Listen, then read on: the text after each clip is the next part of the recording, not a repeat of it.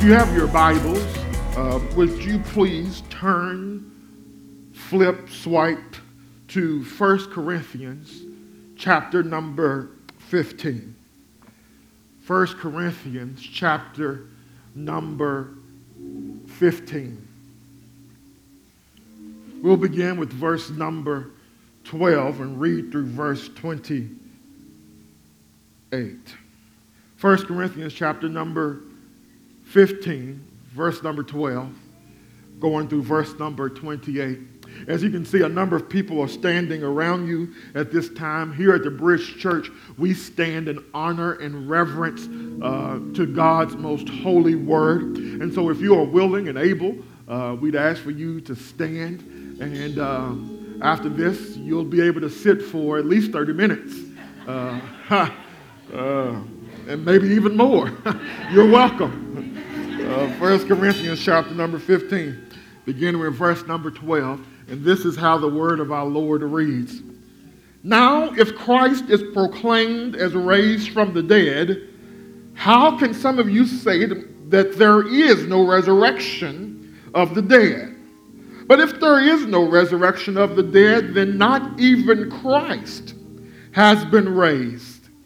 And if Christ has not been raised, then our preaching is in vain and your faith is in vain. We are even found to be misrepresenting God because we testified about God that He raised Christ, whom He did not raise, if it is true that the dead are not raised. For if the dead are not raised, not even Christ has been raised.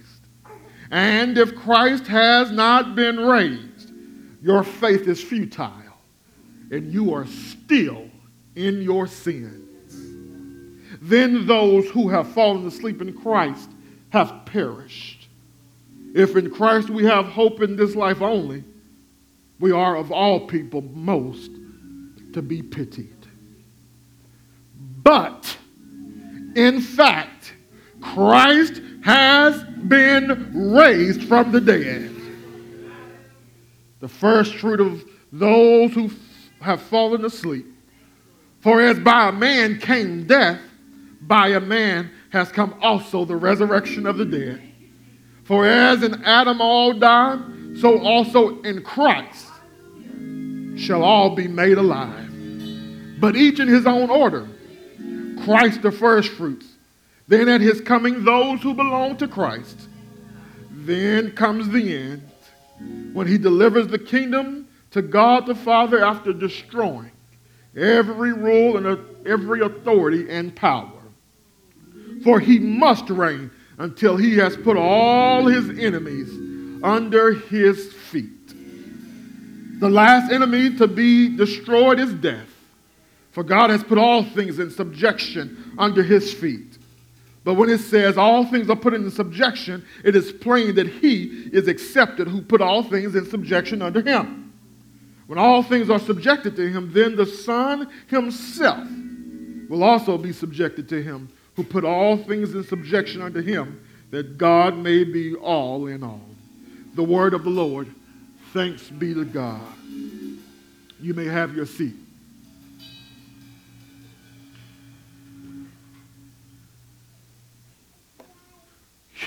Humor me, if you will, in a simple game of what if.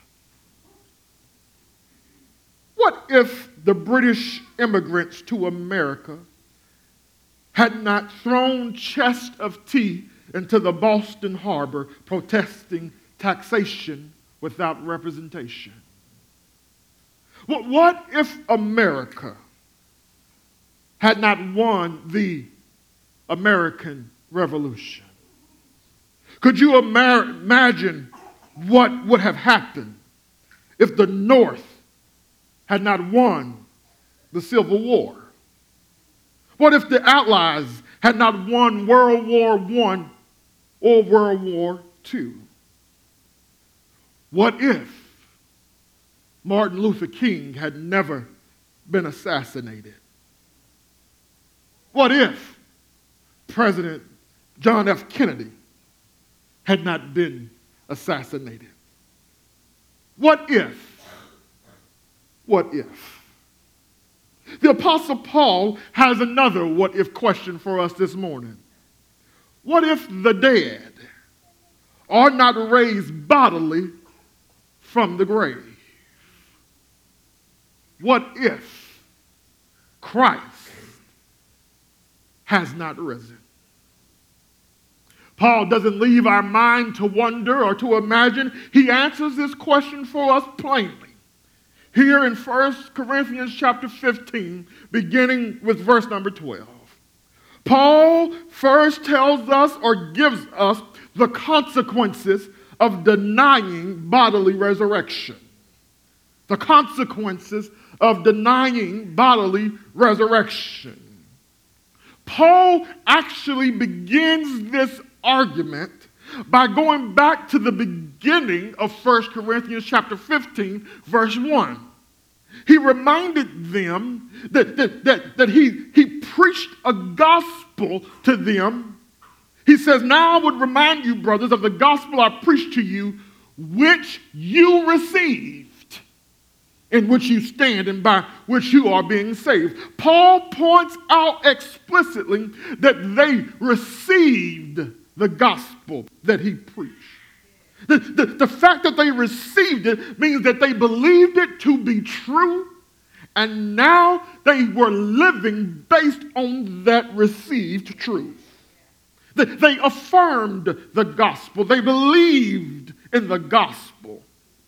And then case they were confused or had forgotten the, the, the, the, elements of the gospel, the truth of the gospel, he outlines it in verses 3 to 11 of 1 Corinthians chapter 15. He says, Here is the gospel plainly Christ died according to the scriptures, Christ was buried, and Christ rose according to the scriptures. And the, and the way he then he goes on to prove that Christ has risen from the dead. He talks about multiple times how Christ appeared to different individuals. And so there are eyewitnesses to the fact of the resurrection. And Paul simply reminds them that this gospel of death, burial, and resurrection you believed and received. So Paul now he says, I want to show you the hole in your argument. Paul argues here, beginning in verse number 12 and 13, that you can't believe, on one hand, that the gospel, which includes bodily resurrection of Christ, and then, on the other hand, believe dead men don't rise. Paul's pointing out to them that this is a contradiction of beliefs. Christ, who was a man, you believe he rose from the dead. But then on the other hand, you are saying the dead men don't rise.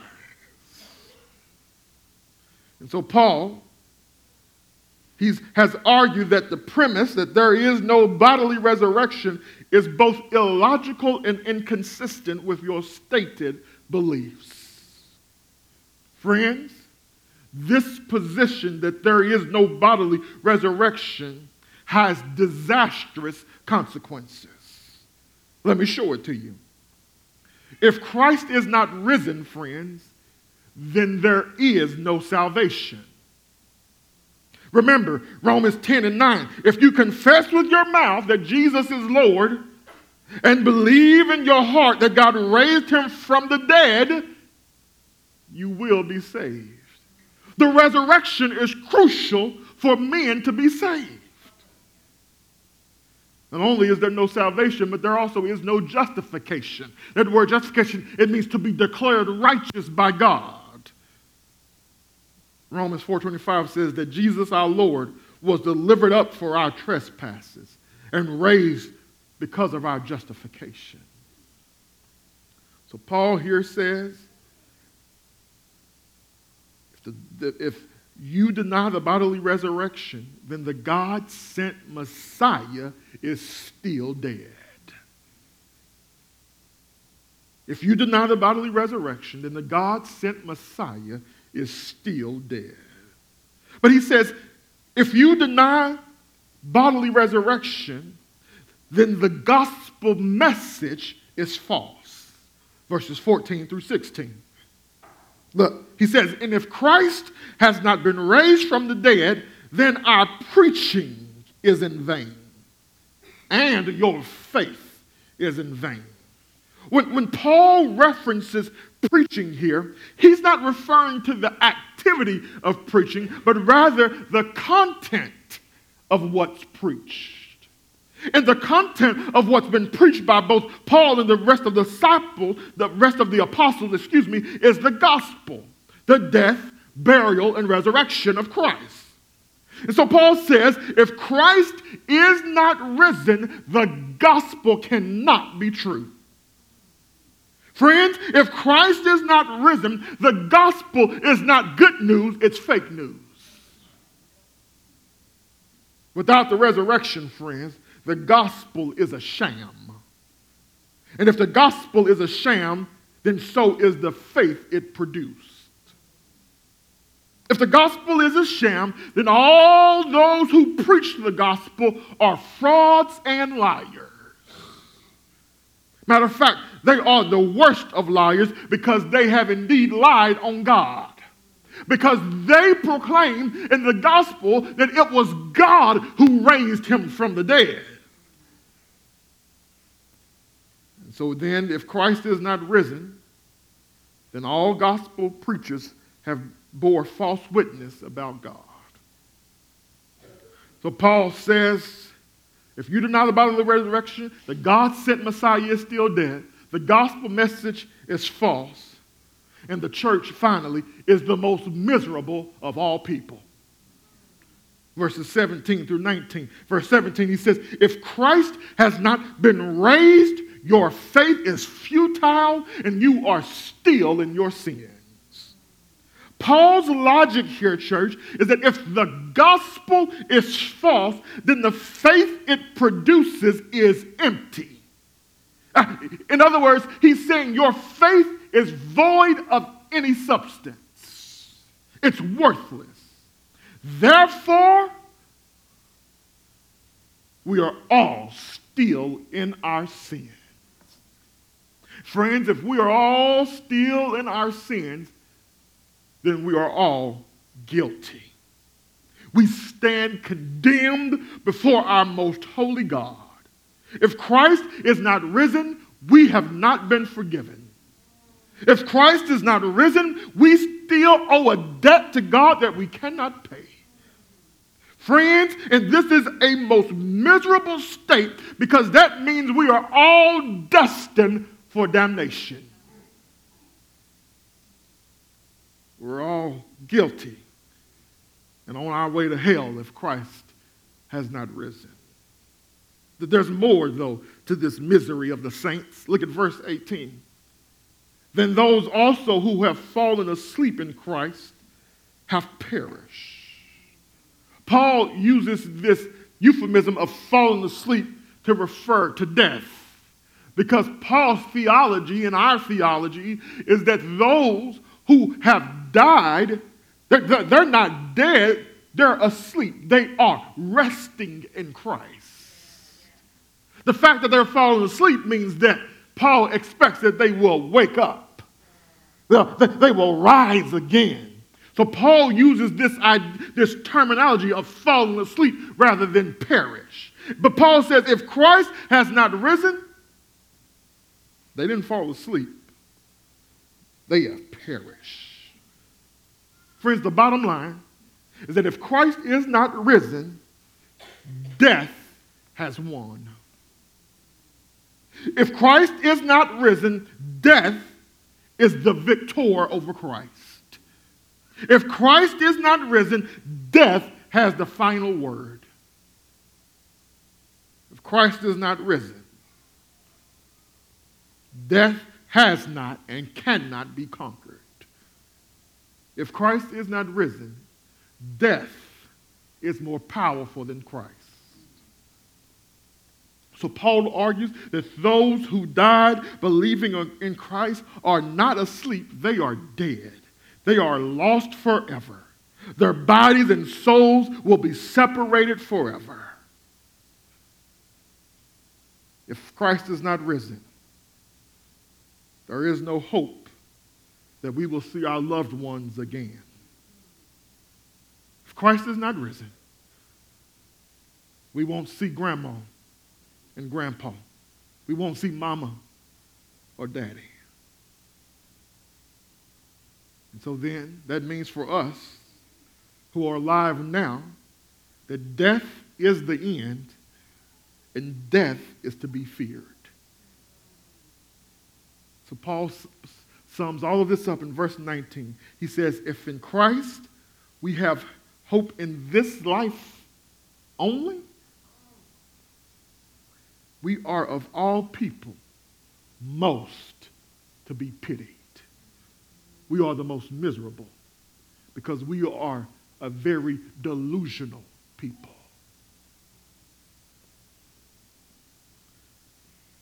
These are the consequences of denying bodily resurrection. That's why when we, we come back next week, I want to do part two of this. Don't worry, I'm not ending the sermon. I got another point. I'm just letting you know. Next week, we're going to talk about the, the, the, the nature of the resurrection and the body that we will have in the resurrection. We will finish 1 Corinthians chapter 15. But Paul doesn't end his argument there. He goes on in verse 20 through 28, and now, secondly, he gives them the certainty of bodily resurrection. Verse 20 is the climax of this unit. He says, But in fact, Christ has been raised from the dead. Oh, I thought I had a church with me this morning. Let me go back and read that. Verse 20 says, But in fact, Christ has been raised from the dead. Friends, that's a reason to rejoice this morning. Christ is risen. Christ is alive. That's a marvelous truth. And that's a reason to give God praise this morning because that means that since Christ has been raised, everything that he said in the prior section is null and void. The opposite then is true. Since Christ has been raised, the gospel is true.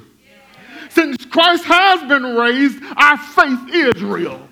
Since Christ has been raised, we are saved, saved, saved. Sin, since Christ has been raised, you are forgiven. Since Christ has been raised, we are justified. That means guilty sinners have been declared by their judge, their maker, and their creator not guilty. Since Christ has been raised, death we do not fear you because you have been conquered. You have been defeated by our Lord, our Savior, and our King Jesus Christ. So I don't come here this morning on Resurrection Sunday miserable. I come here to rejoice because Christ is alive and because he lives, I know I too will live. Paul says, he says, Christ, he, he, he has indeed risen from the dead. He is the first fruits of those who have fallen asleep. The first fruits, that was the first part of the harvest that was offered to God. The fact, friends, that Christ is the first fruits means that there will be more fruit. because Christ rose, we can have this blessed assurance that we too will be part of this holy harvest. That we too will rise again from the dead. Look at verse 23. He says, But each in his own order.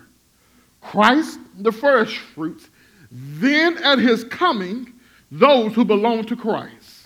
The, the, the second part of, of verse 23 teaches us three important truths. One, well, actually, all of verse 23 teaches us three important truths. One, Christ is first.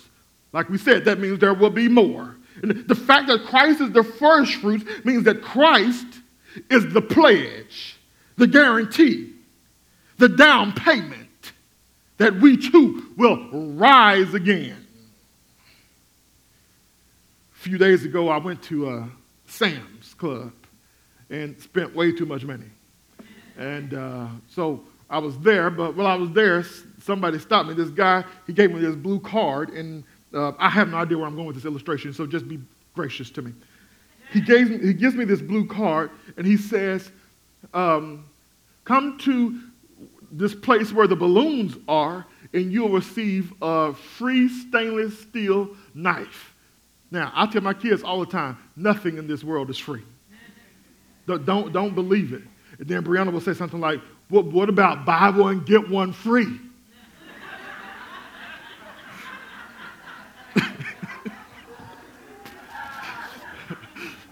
I love you, baby girl. I said, nothing is free.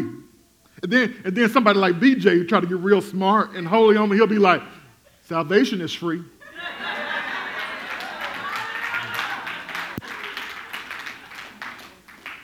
Then I remind him I got a master's of theology, but it cost Jesus his life. Hmm, hmm.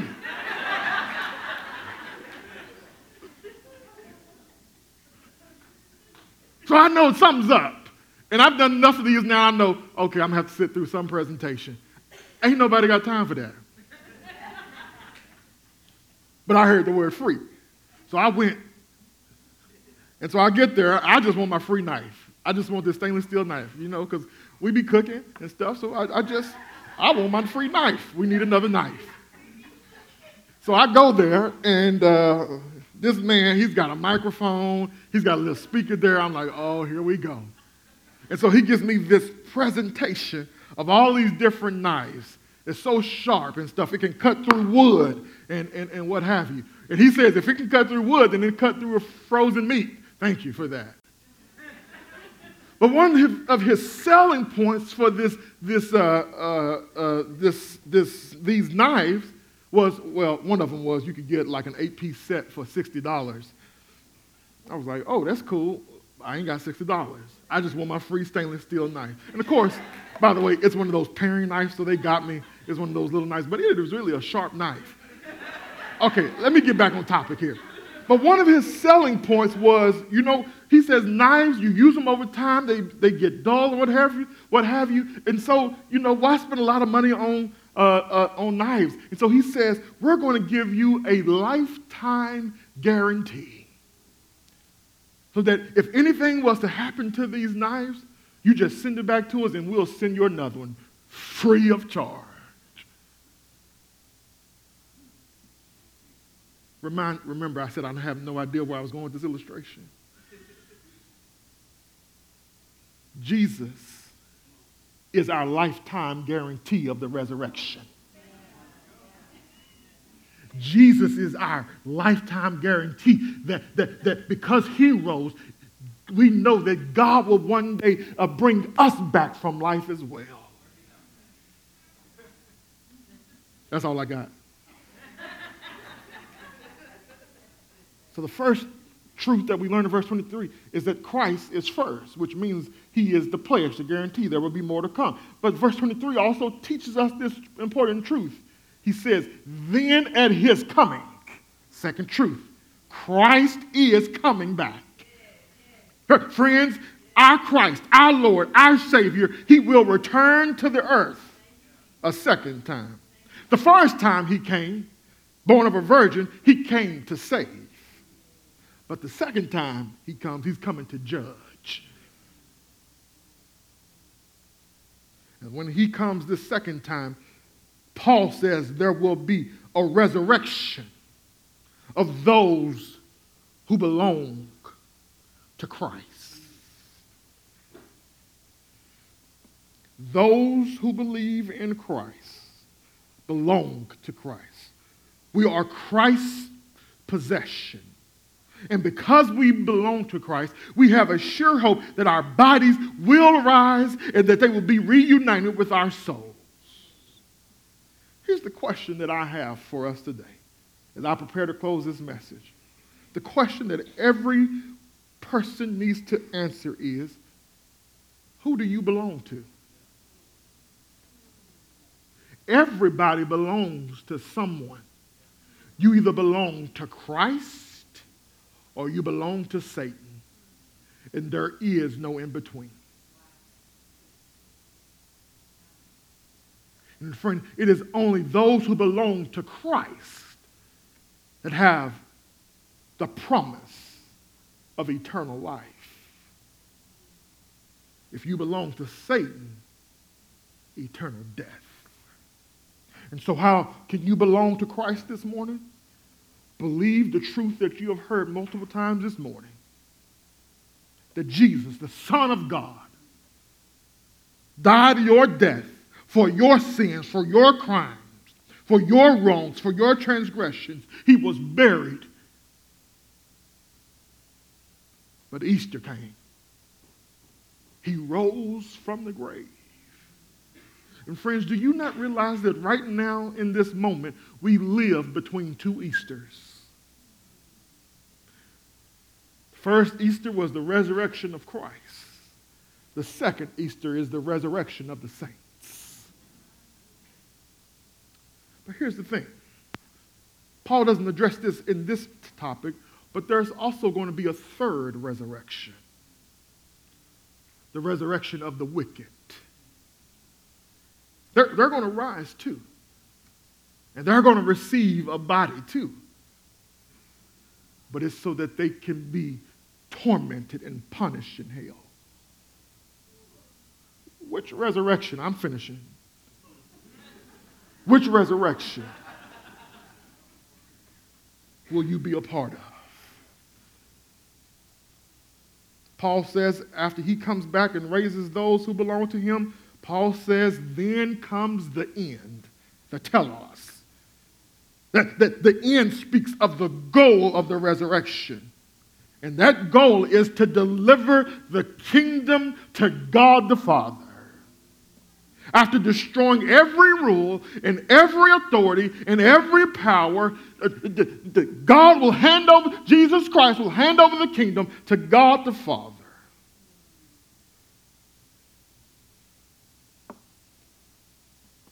But now Christ reigns. Why? Until every enemy has been put under his foot.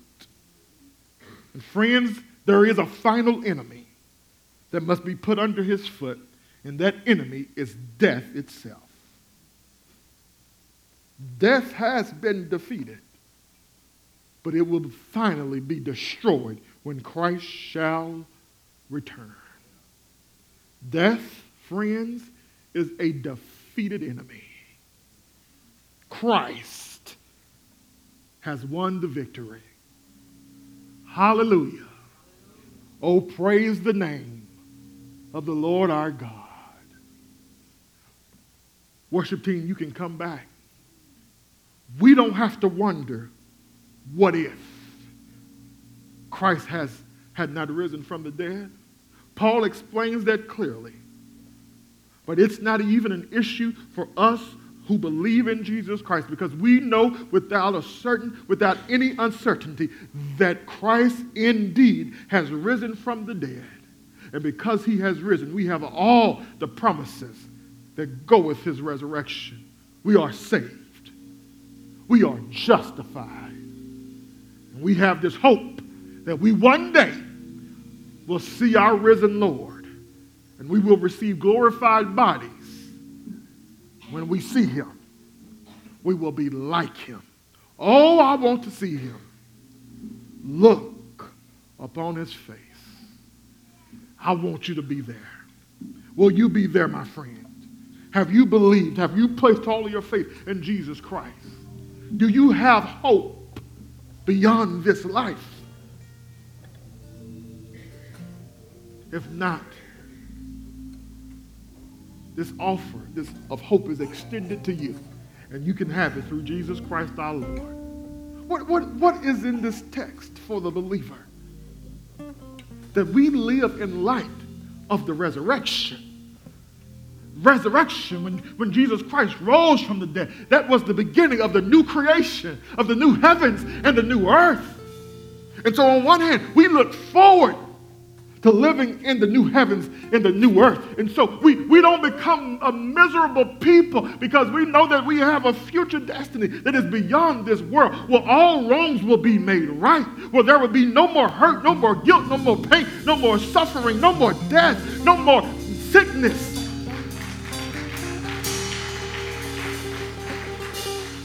But Paul will also have us to live in light of this resurrection truth.